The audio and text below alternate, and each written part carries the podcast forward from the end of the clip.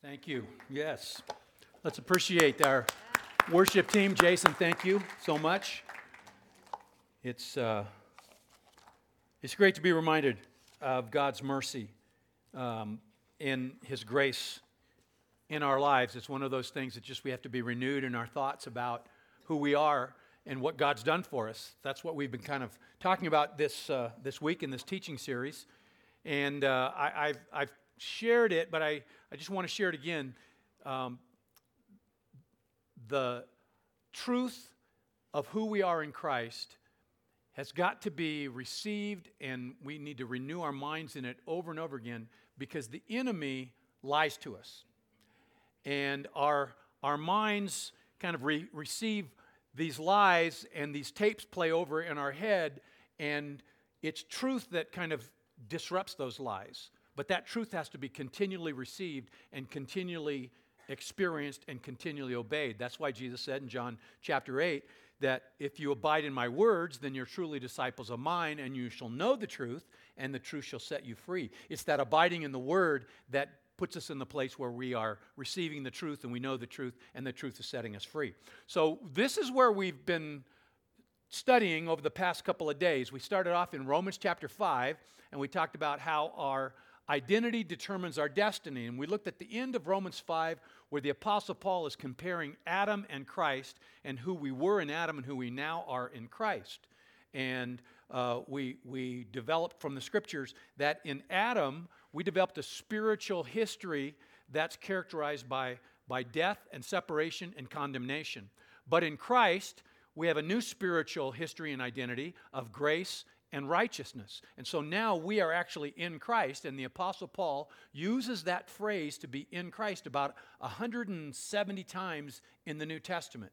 It really is a tantamount to what it really means to be a Christian. It has, it has to do with having a whole spiritual uh, identity refreshed and renewed for us, so that's what's true of Christ is now true for us and we start unpacking well, what does that mean? What does it mean to be in Christ? And so we looked at Ephesians chapter 1, and we saw that in Christ we're blessed with every spiritual blessing. It says in Ephesians 1 3, Blessed be the God and Father of our Lord Jesus Christ, who has blessed us with every spiritual blessing. And then Paul enumerates what some of those spiritual blessings are. Not all of them, but just a select few in Ephesians 1 3 to 14 to kind of reinforce for us that we have been blessed already. And, and so coming to understand these spiritual blessings revolutionizes our Christian experience. Our identity comes more into focus, and that determines the direction of our lives and the motivation for living our lives because we're living out of this new relationship with Christ. And then last night we talked about uh, in Christ, we are co crucified, co resurrected, and co seated with Christ. And we saw how baptism is this great spiritual symbol that represents a deep theological and practical truth, and that is that we were buried with Christ in baptism, we died with Christ, but we were raised up out of the water with Christ, raised up, identified with Christ's resurrection. So we actually have resurrection life and that Christ actually lives inside of us. We looked at that verse Galatians 2:20 where Paul says I've been crucified with Christ. It's no longer I who live, but Christ actually lives in me. So we are in Christ and Christ is in us. And then we unpack from Ephesians chapter 2, just at the very end of our teaching, that we were made alive with Christ, we were raised up with Christ, and we were seated with Christ. I just want to return to that just for a little bit before we go into what I want to maybe develop more fully this evening, because I understand that that might be a brand new realization for some of us, that we're actually seated with Jesus Christ. But that's what the scripture says. It says in Ephesians 2 4, but God, being rich in mercy, because of his great love with which he loved us, even when we were dead in our transgressions, he made us alive together with Christ. He raised us up with Christ and he seated us with Christ in heavenly places. So our spiritual position is that we're seated with Jesus Christ. That's why Paul writes in Colossians 3 Therefore, since you've been raised up with Christ, keep seeking the things above where Christ is seated at the right hand of God. Set your mind on the things above and not on the things on earth, for you've died and your life is hidden with Christ in God. And I made the, the point just at the very end of our teaching that, that because we're seated with Christ, we share in Christ's spiritual authority. And that's, that's just what I want to touch on real briefly. Um, you might want to write these scriptures down. We won't look at all of them in depth, but I want to give them to you so you can look at them. In Luke chapter 9, Jesus sends out his apostles on a short term mission. And in Luke 9, 1 and 2, part of their being sent out is that Jesus gives them authority to cast out demons and to heal in Jesus' name and to preach the gospel in Jesus' name. In Luke uh, chapter 10, Jesus sends out another group. They're not the apostles, they're the 70 that he sends out. So we, we, we come to understand that in, in the life of Jesus, there were the immediate apostolic band, those disciples that we know of, but then there was a larger group of people that also followed along with Jesus, that they're like the nameless folks that are going to come up to us in heaven and say, I was one of the 70. I was one of those guys. You know, my name's not in the Bible, but I was one of those guys. Uh, there, there, it's this group of people and in Luke chapter 10, they too are sent out. And when they come back in Luke 10 17 to 20, he says, I saw Satan falling like not lightning. This is what Jesus says, because I had given you authority to trample on scorpions and serpents and to set people free. So I'm pointing that out to you because sometimes we have heard or we've been taught or we think well, the apostles had spiritual authority because they were kind of unique. They're, they're non repeated people because they walked with Jesus. They saw the resurrection of Jesus. And so they had special apostolic gifts. And that was something just unique to the apostles, but not for followers of Jesus today.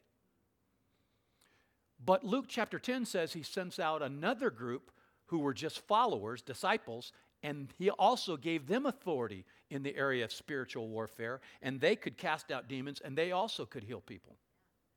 And then at the very end of Jesus' ministry, after his death, after his resurrection, in Matthew chapter 28, remember what it says in the Great Commission? Before Jesus says, Go and make disciples of all the nations, baptizing them in the name of the Father, Son, and Holy Spirit, teaching them to observe all the commanded, and lo, I'm with you always, even to the end of the age. What does Jesus say? All authority has been given to me in heaven and on earth. Go, therefore, and make disciples. In Matthew chapter 16, Jesus, they're, they're up at Caesarea Philippi, and uh, Jesus says to his disciples, Who do people say that I am? And they say, Well, some say John the Baptist, some say Elijah, some say one of the prophets. And he said, What about you? Who do you say that I am? Remember Peter, thou art the Christ, the Son of the living God. And he says, Blessed are you, Simon Barjona. Flesh and blood didn't reveal this to you, but it was given to you by my Father who's in heaven. And then he says, Upon this rock I will build my church, and the gates of hell will not prevail against it.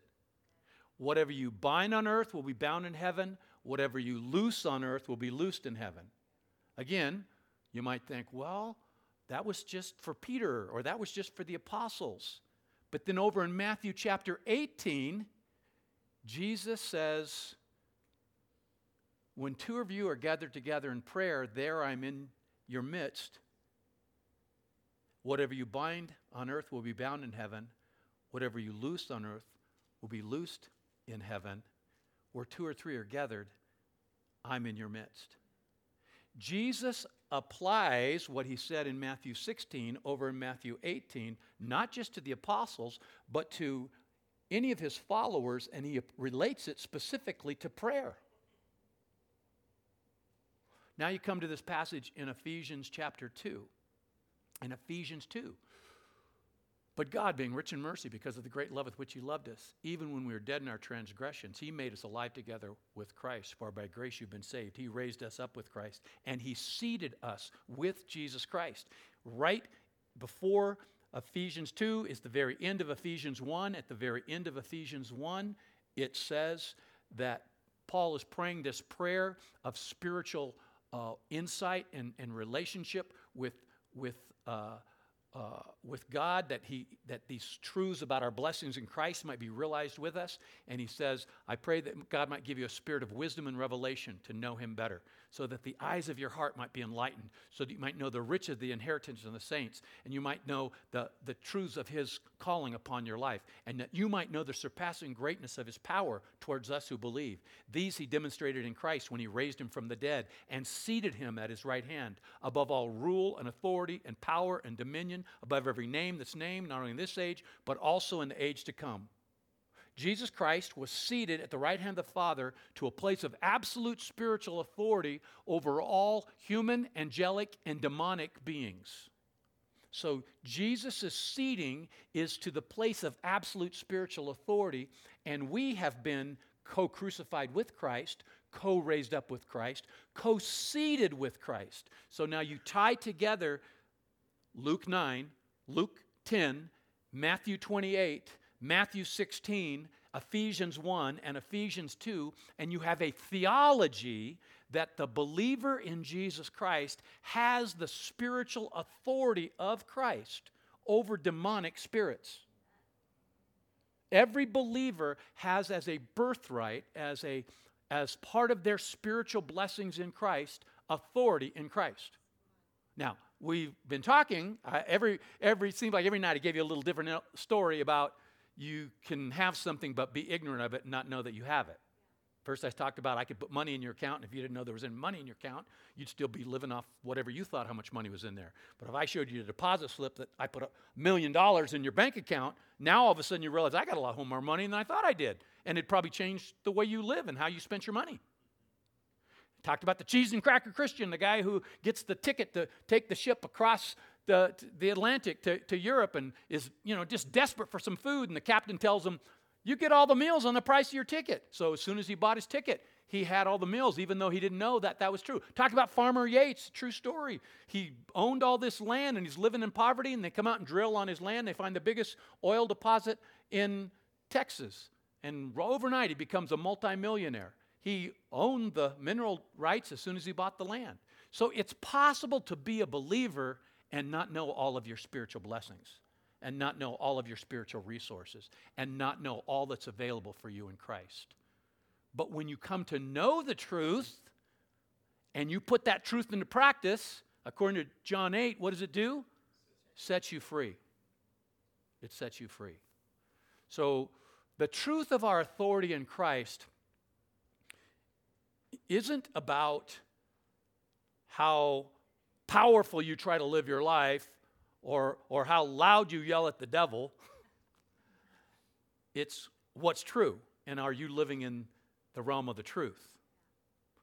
Um, I, I told you, I, I, before I felt God called me to ministry, I wanted to be a football coach. I played football in high school, played football in college, and that's what I thought I, I wanted, to, wanted to be. I, I love football. I love, I love college football more than NFL, professional football, but um, you know, since I even since I played football, guys have gotten a lot bigger and a lot stronger and a lot faster.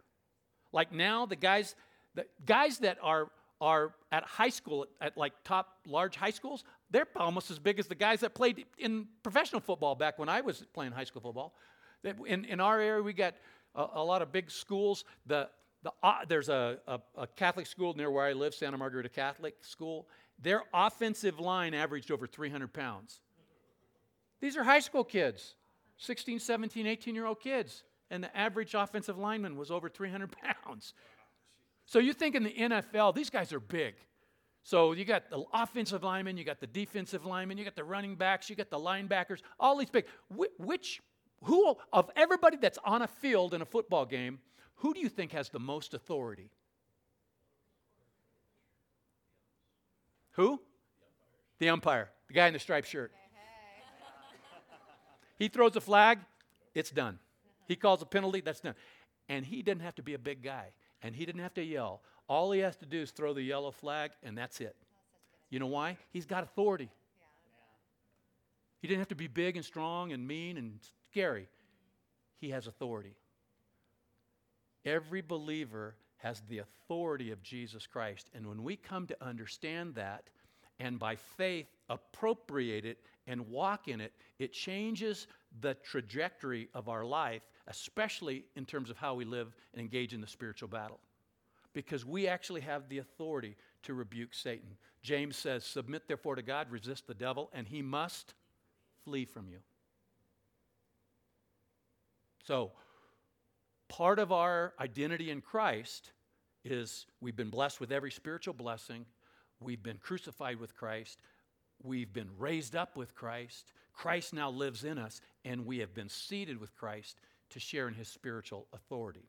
So, I want to shift now to talk about the fact that being in Christ means we are also in the Spirit. And we're going to look at Romans chapter 8. Romans chapter 8. Um, for the last, I don't know, since about 2011, right after the earthquake in Haiti, I've been going to Haiti. I've made many, many trips to Haiti. Uh, and our church has established uh, a lot of ministry there. This church, Changé, that's a, a, ministry that we started in Haiti. It's the Changé movement, just means change. So we, we bring total uh, global change, uh, preaching the gospel, planting churches, training pastors, digging water wells, starting orphanages, feeding people, giving microloans, training people in business, just in every way trying to bring spiritual, economic, social transformation to Haiti. Uh, so I developed this curriculum where I was training pastors. We had about 250 pastors that would come for a week training. And to come to the training, the pastors had to have a network of 10 or more pastors that they would take what I trained them, and then they would, and we provided materials, and then they would train other pastors. So we were effectively reaching 2,500, 3,000 pastors in Haiti with, with this training. And um, I had a translator and I was going to be staying over for whatever, you know, I, I've, I can not remember. I think just the flights I was leaving on Monday rather than taking off on Saturday or Sunday. And uh, so I asked my translator, I said, Is there a, a, church, one of these churches, that would be good for me to just come in and maybe see if I could speak? And he said, Well, I'll see if you can speak at my, my church. So he called his pastor, and his pastor ag- agreed to it, which just that in itself is kind of funny because I'm a pastor, and some missionary just said, Yeah, I want to come speak in your church. Uh, I'd say, Thanks, but no thanks. I don't know who you are, and no, you're not going to come preach in my church. But this pastor said, Sure, you can come preach. And I didn't realize it, but it was the largest church in Haiti, the most influential church in Haiti. And I met this pastor, and we just hit it off right away. We, we developed a great partnership. Every time I go to Haiti, I preach in his church. We've flown him and his worship team to America. We've had him lead uh, revivals at, at our church. His Pastor Forge, and, and uh, the, the church he pastors is uh, in it's in English, it's Church of the Rock.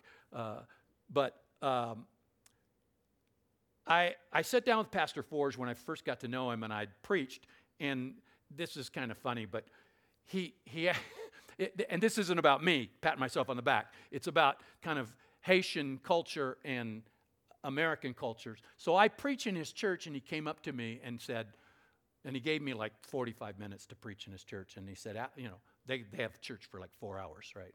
So he said after the first time I preached, he goes, Oh, next time you come, you can preach for as long as you want. I go, Oh, okay, thanks. He goes, Yeah, because, you know, I've heard missionaries speak before and they're just, they're not very good preachers, but you preach like a Haitian. I said, Oh, great. Well, I, I take that as a compliment.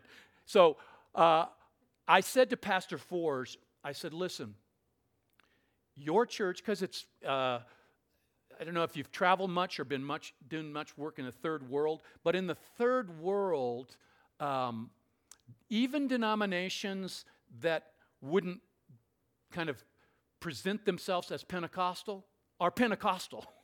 Because just the what is happening in the third world, and especially in Haiti, there's tons of demonic influence in Haiti and voodoo, and so there are tremendous power encounters and miraculous events going on all the time as part of just what people experience and what happens in the church.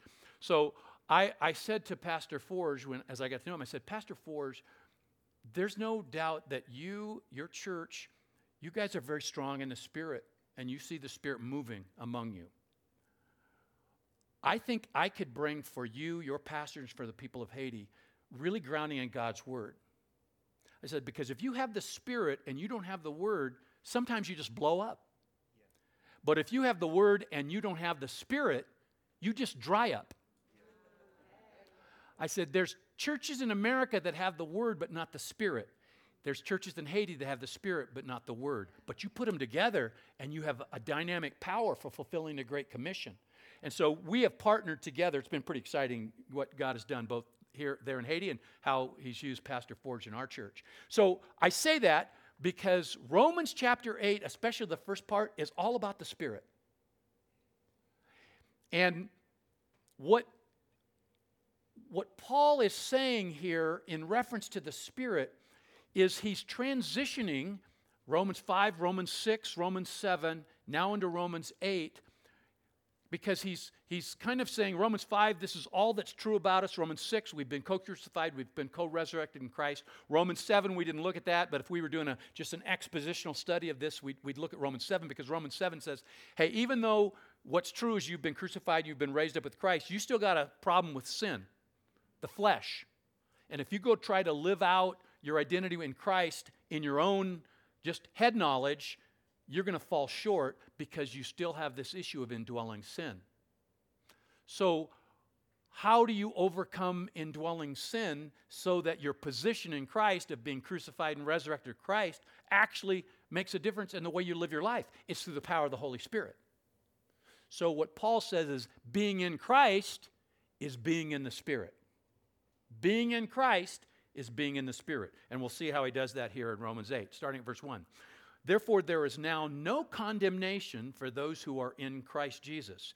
For the law of the Spirit of life in Christ Jesus has set you free from the law of sin and death. For what the law could not do, weak as it was to the flesh, God did, sending his own Son in the likeness of sinful flesh and as a, the, an offering for sin. He condemned sin in the flesh, so that the requirement of the law might be fulfilled in us, who do not walk according to the flesh, but according to the Spirit. For those who are according to the flesh set their minds on uh, the things of the flesh, but those who are according to the Spirit, the things of the Spirit. For the mindset on the flesh is death, but the mindset on the Spirit is life and peace, because the mindset on the flesh is hostile toward God, for it does not subject itself to the law of God, for it's not even able to do so. And those who are in the flesh cannot please God.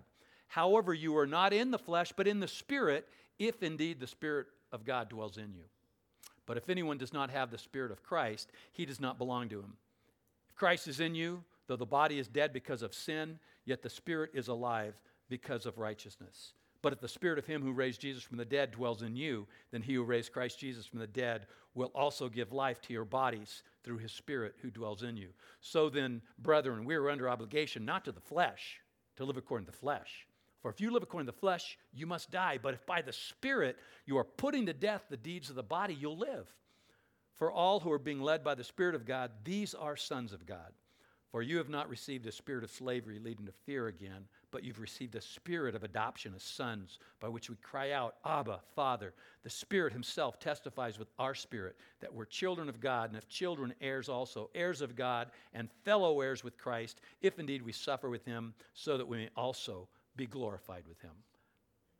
Amen. Hallelujah. Praise the Lord. This is just a tremendous passage of Scripture. It's even more so when you understand just. Um, if you notice when I read that, this is the New American Standard Version, um, there were a lot of if, if, if, if, if. That's a conditional phrase, it's a conditional clause in the, uh, in the English language. In English, we only have one way of stating a conditional clause. We just say if, then. And in English, when we hear something like if, then, what we kind of assume is well, there's certain conditions that have to be met around the if for the then to actually be true. In, in, in Greek, there's three ways of stating a conditional clause, and then they're called first, second, third class condition. And grammatically, if you were, if you were a Greek speaker or reader, you would hear it, and it, it, it's for a point of emphasis. So the first class condition in Greek is translated as if, but the reality is assumed. There's no if to it. And that's why sometimes in the, in the New International Version, there are conditional clauses and they're translated as since. I'll give you an example. The one, Colossians chapter 3, is one of the verses we looked at last night. I quoted it tonight. Since then you've been raised up with Christ, keep seeking the things above where Christ is, seated at the right hand of God. Why? Because we have been raised up with Christ. So since we've been raised up with Christ. In the New American Standard Version, it says, if then you've been raised up with Christ. You might read that and think, well, what if I haven't been raised up with Christ? Then this doesn't apply to me. But that's not what Paul was trying to say. He was using a first class condition to reinforce the fact that you've actually been raised up with Christ. So here in Romans 8, every one of these ifs are actually first class conditions. Paul is assuming the reality of everything that he's saying here. So this gets back to what's actually true. Remember, I, I think I, I, I, said to you when, you when you're reading the Bible, if you see a promise, you claim it. If you see a command, you obey it. If you see a truth statement, you believe it. These are all truth statements.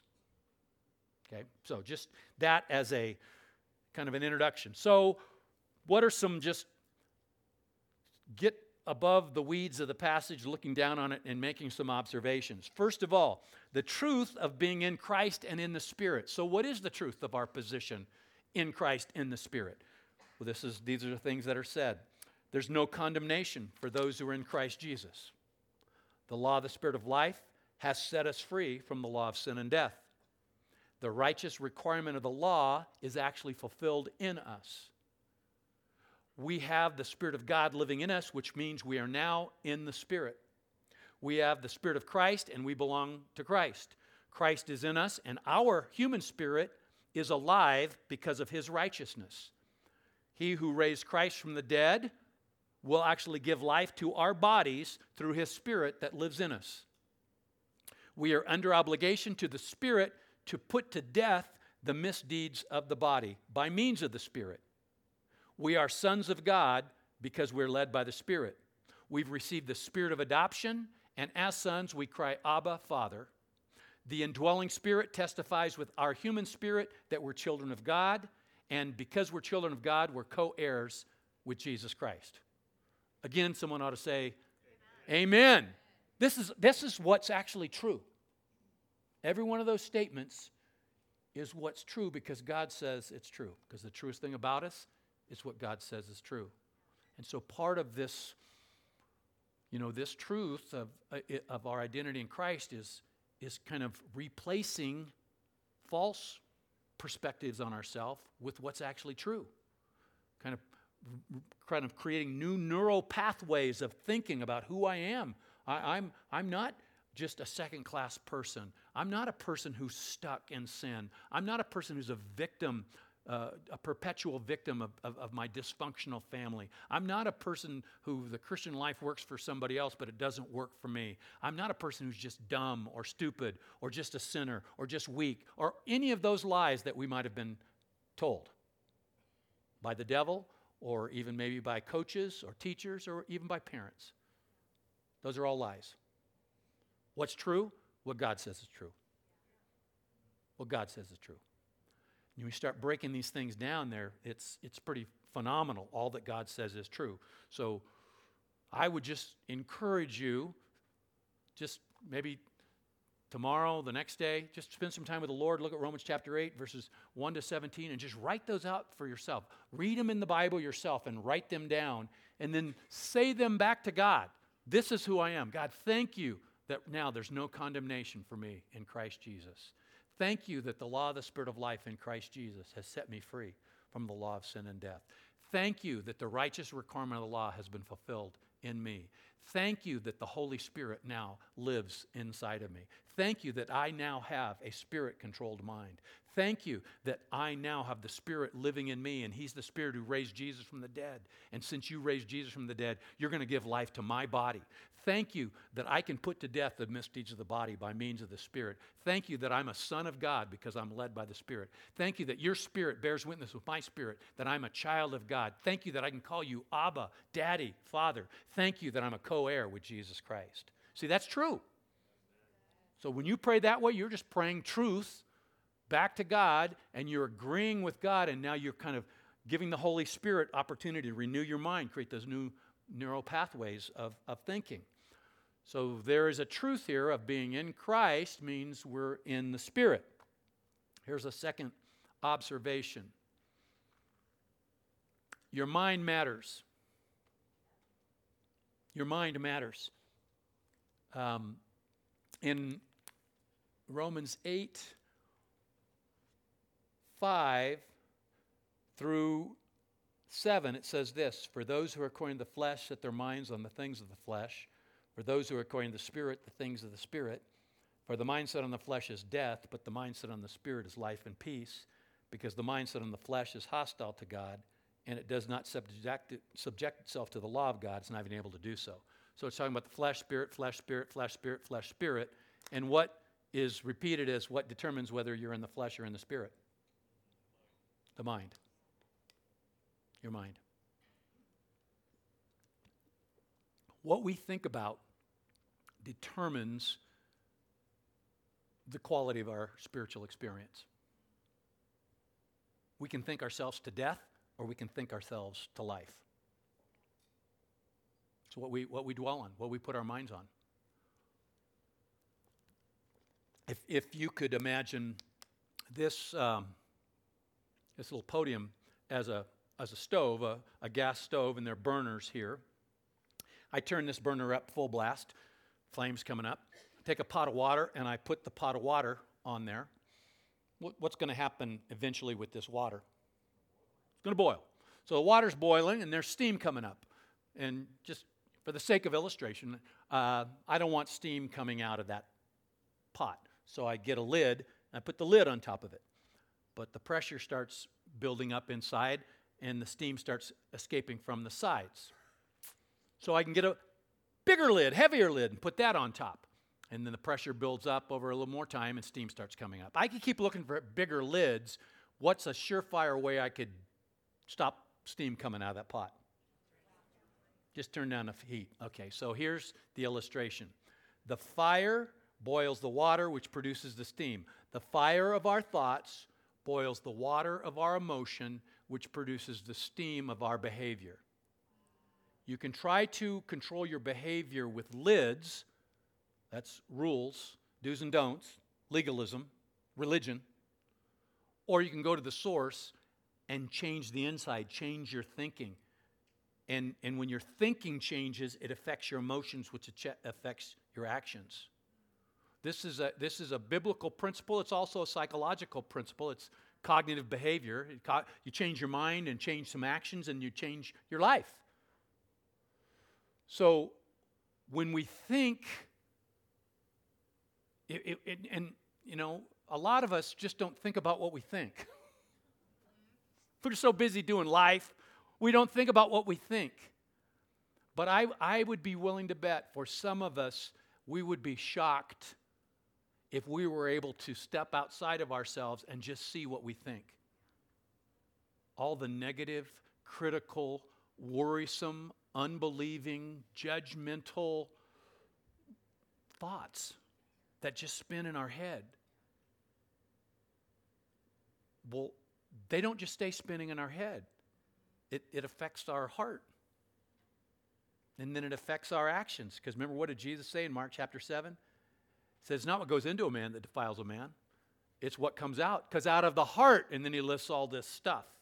And then by implication, you don't change your, your spiritual life external to internal, you change it internal to external. So, by m- our minds being yielded to the Spirit and set on the Spirit, thinking God's thoughts after Him, that's how we can affect our spiritual life. That's why Philippians 4 says, whatever's lovely, whatever's pure, whatever's of good repute, whatever's praiseworthy, set your mind on these things.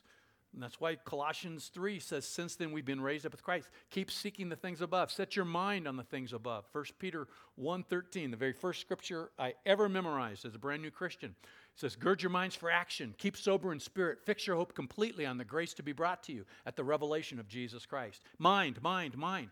That's, see, our, our, our minds matter.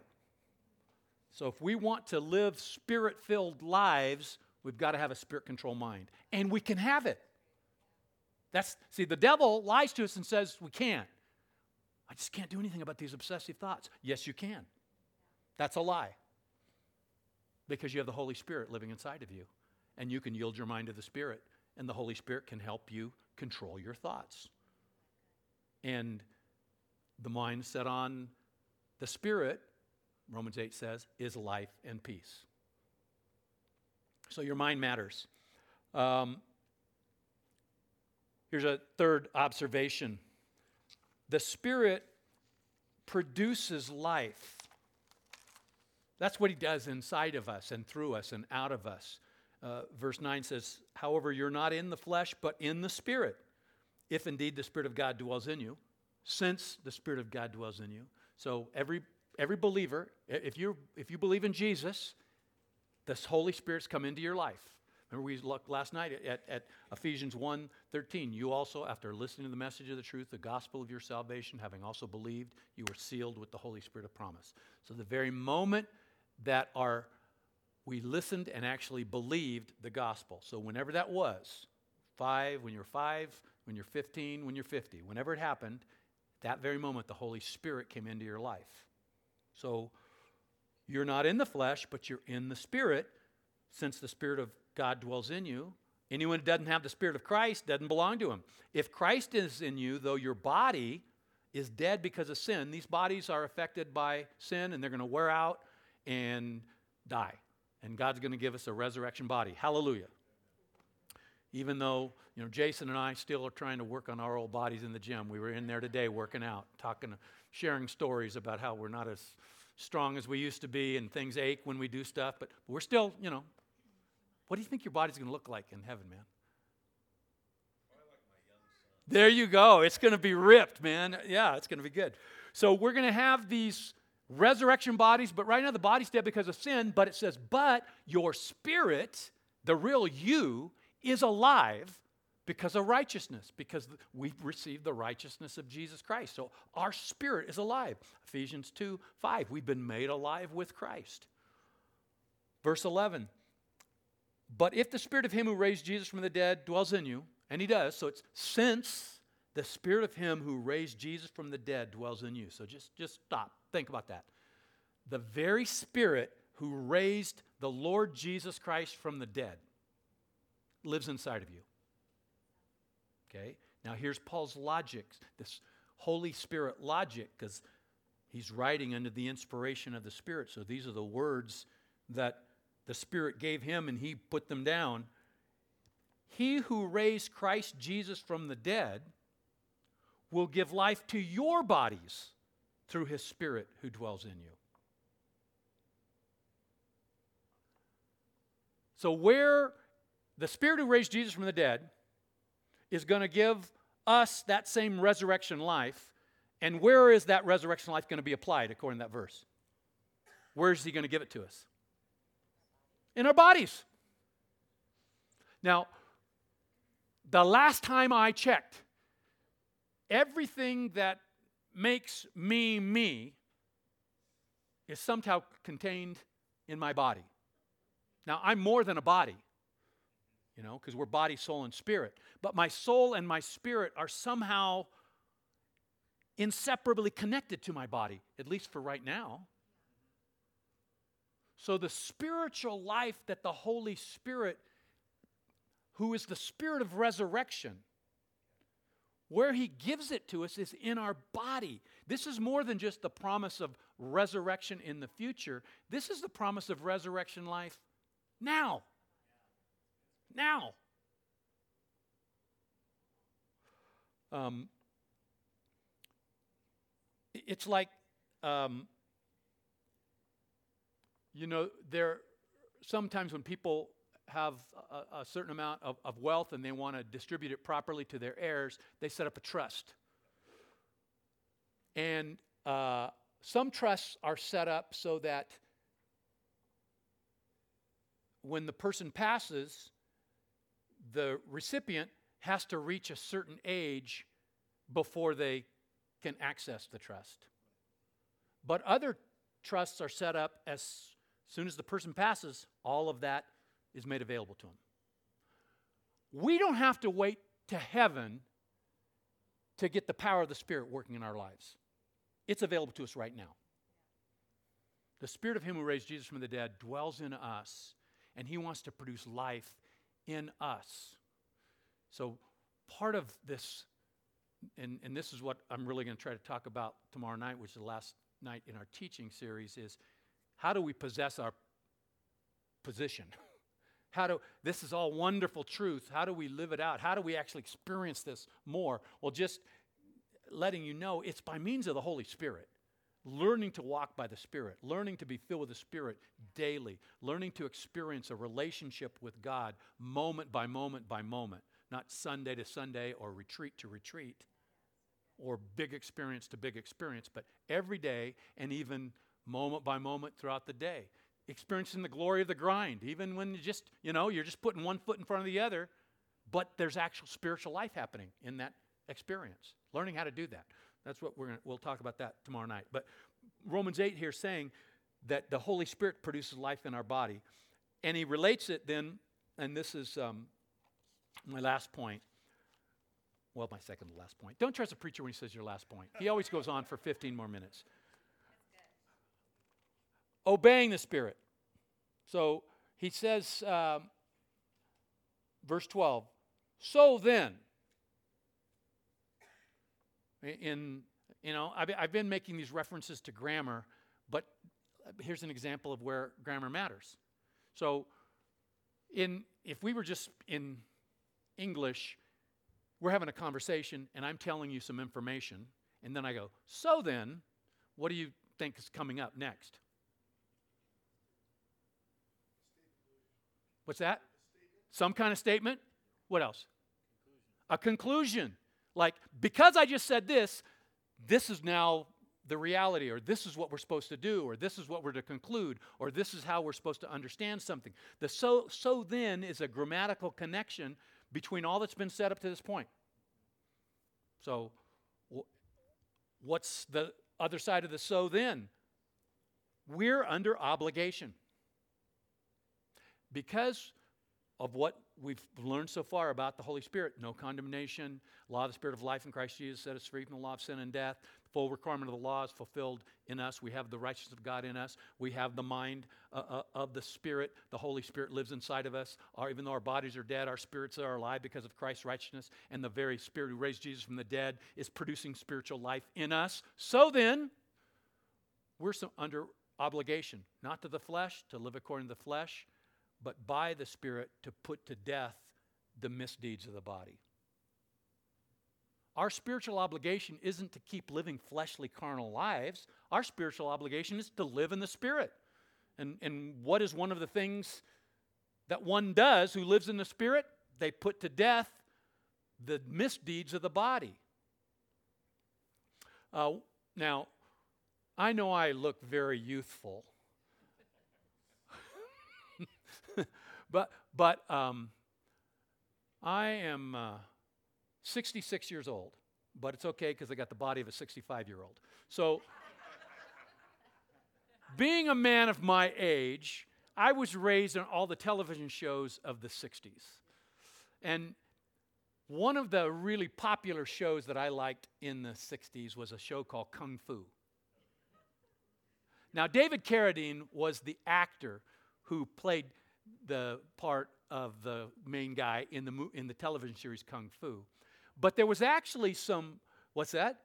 Caine, yes. There was actually some controversy because there was another actor that everyone thought should have gotten the part who was an, actually an Asian actor. In fact, this particular person, even today, when you think about martial arts, this is the guy you think about. And that guy is Bruce Lee. See, you all know. You're a bunch of old people too. So, one of the reasons we still think about Bruce Lee is he died very mysteriously. Bruce Lee was in Hong Kong filming a movie and he died, and his autopsy, this is the truth, is very inconclusive. They, they don't know if he, it was a, heart, a cardiac arrest or some type of drug related cardiac arrest, or one of the theories that circulated, are you ready for it? Was that Bruce Lee was a victim of dim mak. What's that? Death punch. Dim mak translates as death punch. And the, and the mythology is there is this punch wah, that you, you, hit. you like the way I did that?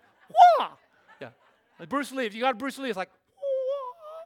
So Bruce Lee, so if you do the dim mak punch, if you, the person who knew how to do it, it would hit somebody, it would not even leave a bruise on the outside, but the way that they punched him would cause whatever internal organs were on the other side, inside, to slowly die. they would, over the next 48 hours, actually die. And so some people thought somebody hit Bruce Lee with a dim mak punch, and that's what killed him, because dim mak means death punch. You know what we have to do, according to Romans 8? By the Spirit, do a dim mak punch to the flesh. You got to put it to death. Was that a good illustration or not? Man, come on. You gotta, I got to get some credit for that illustration. Gosh, it tired me out just giving it. Jeez, I need to sit down. so, because Paul is saying, see, this is where you can get sideways on some of this teaching. Because some, some people say, oh, you know, it's all God. It's because you're in Christ and the Holy Spirit, and all you got to do is just let go and let God. I'm, so let go and let God. You know what that leads to? just kind of sitting around waiting for God to give you a holy zap. Then other people say, no, it's not. They, they, they go too far the other way. And it's all about you working the program and disciplining the program. And A plus B equals C. And that's Christianity. And it's just me. And then that just gets so burdensome. I just can't keep all the rules. And I'm worn out from trying to do what I need to do to become a holy person. Well, it's not let go and let God. And it's not you doing it. It's you, by means of the Spirit, putting to death the misdeeds of the body. And even that, the you, is not the old you, but the new you who's been crucified with Christ and raised up with Christ and is alive because of righteousness. Y- you see? This is why biblical Christianity is different than any religious system in the world. It, it is it's the new covenant. That's what Jesus said. It's a new covenant because it's the, the work of the Holy Spirit in us and through us. But we participate with the Spirit. And we, by the Spirit, put to death the misdeeds of the body. And as a result, we live. We experience life. But if we don't, it says, if you don't, and you just live in the flesh, you will experience death.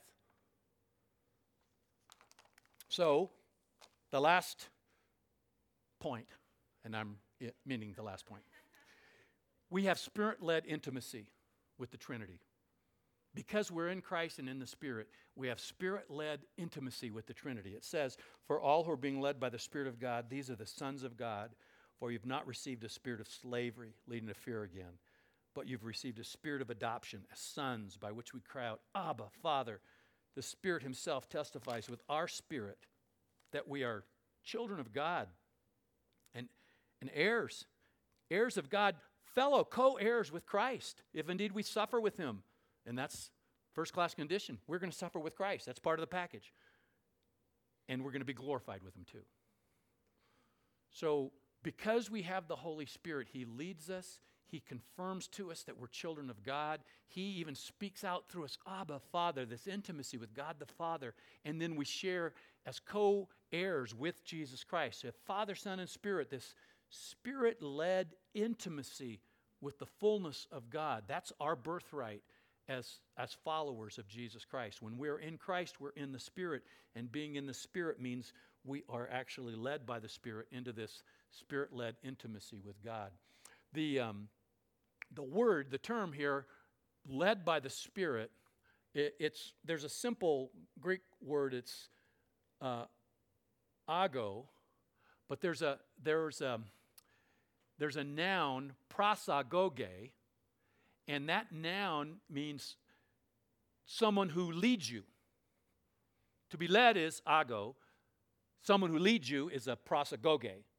And in the ancient world, the, the, the prosagoge was a person that would actually make the introduction of someone who was coming to see the king. So this, the person wanted to see the king would be outside. The person was, oh, you want to see the king? He would go, hey, the king, someone wants to see you. King says, yes, show him in. The prosagoge would take that person and then introduce them to the king.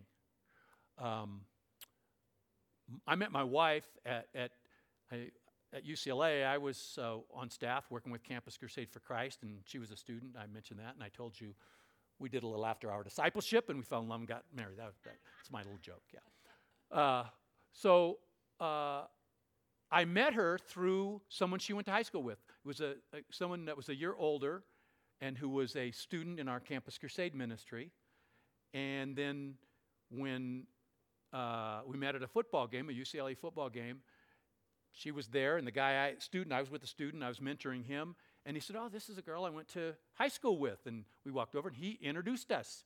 And because he introduced us, we started seeing each other on campus. I started giving her rides to church. I tried to get one of the guys that I was discipling to take her out. I thought she was really cute, but thought she was too young for me. The guy never took her out. And I thought, well, I'm going to take her out. And I took her out and I dated. And after she graduated, we got married. And we've been married now for 37 years three kids and three grandkids.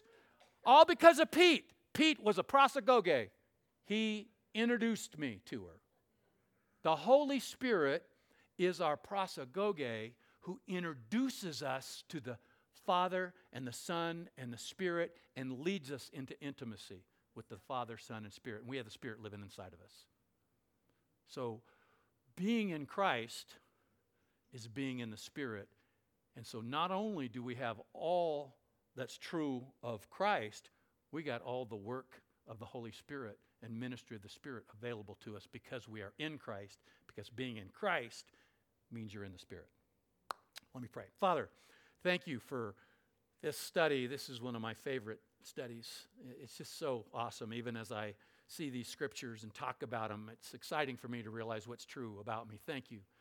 Thank you, Jesus, that you live inside of me and in us. Thank you, Holy Spirit, that you uh, have done your work in us, that you continue to do your work in us, and you empower us to live new lives. You produce your fruit through us. You you lead us into intimacy. You, you bear witness with our spirit that we're children of God. Holy Spirit, we pray that you just complete in the work that you've begun in us and each of us here as, as brothers and sisters in Christ. Fill us up so that we radiate your fruit and, and we're bold witnesses of Christ as Jesus promised we would be when we have your power in our lives. So we thank you for all these things. In Jesus' name, amen.